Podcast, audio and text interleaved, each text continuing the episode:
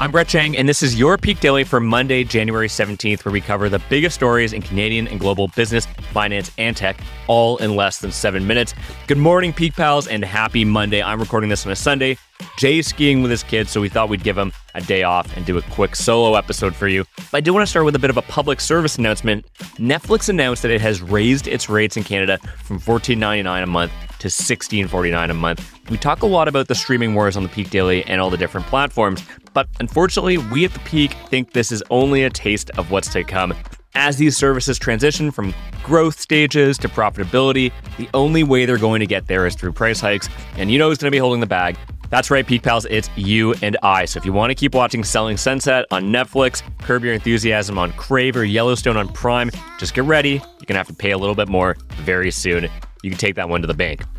Other than the Netflix rate hikes, here's what we have for you today. For our first story, house prices only go up. For our second story, back in office. And for our third story, a Ray-Ban offering. For our first story, what goes up must come down unless we're talking about Canadian housing prices. At least that's the conclusion we've reached after reviewing a number of new reports on our overheated housing market that predict rising prices well into 2022. We read the reports so you don't have to. Here's what they found. So, according to real estate brokerage Royal LePage's latest house price survey, the price of a Canadian home rose 17.1% in Q4 of 2021, bringing the aggregate cost of a Canadian home to $779,000 heading into the new year. That's a crazy number considering that's all of Canada, not just big cities. And according to their survey, there's no end in sight for these price hikes, just like with Netflix. Royal LePage CEO Phil Soper said he expects to see home prices rising at double digit levels again this year. Now, in terms of why this is happening, another Scotiabank report published earlier this week found that Canada's population adjusted housing stock is the lowest in the G7. In other words, there's not enough houses to go around. More demand than supply equals, and we all know this, higher prices. Ontario shortage is the worst in, in the country. Uh, Scotiabank found the province would need 650,000 more homes just to catch up to the rest of the country in terms of houses per person. And don't hold your breath if you thought that the pandemic would help lower prices with folks leaving big cities for smaller towns. People have left big cities. Toronto's population fell by 16,600 and Montreal's by 46,700 in the first half of 2021. And for the first time on record, rural areas experienced faster population growth than urban centers. But while prices have soared in these growing small towns, they've continued to rise in big cities. And that may have something to do with investors who are snatching up more and more real estate in cities. The Bank of Canada reported this week that 20% of home purchases are now made by investors, about the same share made by first time home buyers. So here's the big picture for why all of this new data matters. The Bank of Canada has already warned of the potential for a fall in home prices after they raise interest rates, which could happen this month. But right now, nobody is making money betting against the housing market. And if we're looking at all this data, it doesn't look like the interest rates may even have as big of an impact as the Bank of Canada thinks. For our second story, in two huge votes of confidence in returning to offices, Zara's billionaire founder, Amancio Ortega, is buying Toronto skyscraper Royal Bank Plaza for over $1 billion.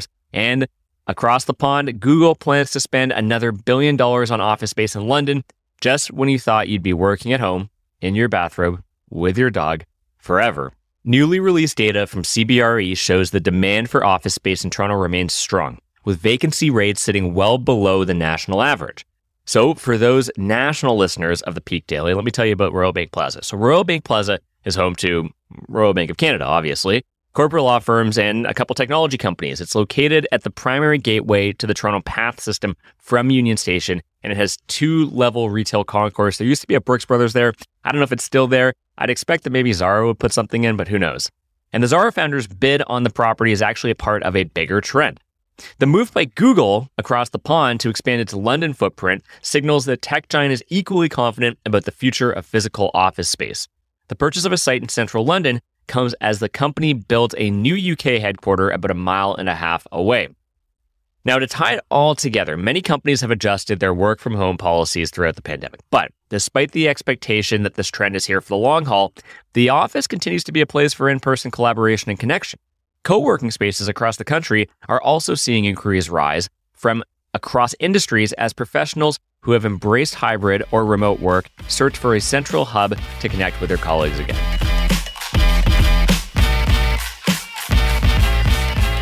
And for our last story, I spy with my little eye the year's first mega IPO for a Canadian company. Bausch and Lomb, the Quebec-based maker of contact lenses and other eye health products, filed to go public on the New York and Toronto stock exchanges. Bausch and Lomb is a pretty iconic company with cool stories. Let me give you a bit of history here. Bausch and Lomb started off making monocles. Remember those? Well, I, actually, you probably won't remember those unless you were around in the 1800s. But they started making these in New York way back in 1853.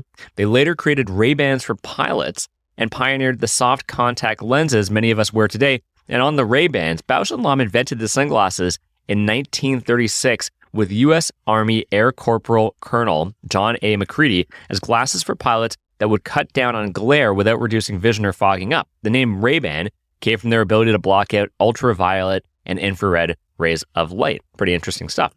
Now, ownership of the company, Bausch & Lomb, traded hands a few times since then until Laval, Quebec based Valeant Pharmaceuticals, which subsequently rebranded to Bausch Health, bought the business in 2013. And if you're wondering why the Bausch & Lomb IPO matters, well, it's because this could be the largest Canadian IPO of the year, with one analyst predicting the deal could fetch $3 billion American. Peak Pals, thanks for making us the most listened to and only daily Canadian business news podcast in the country. If you've got a second, why not follow this podcast on your app of choice and leave us a review? And if you want more Peak, make sure to subscribe to our daily newsletter at readthepeak.com. As always, thanks to Dill Richardson and 306 Media Productions for putting together this episode. And Jay, we'll see you tomorrow, along with all of you Peak Pals. Have a great week.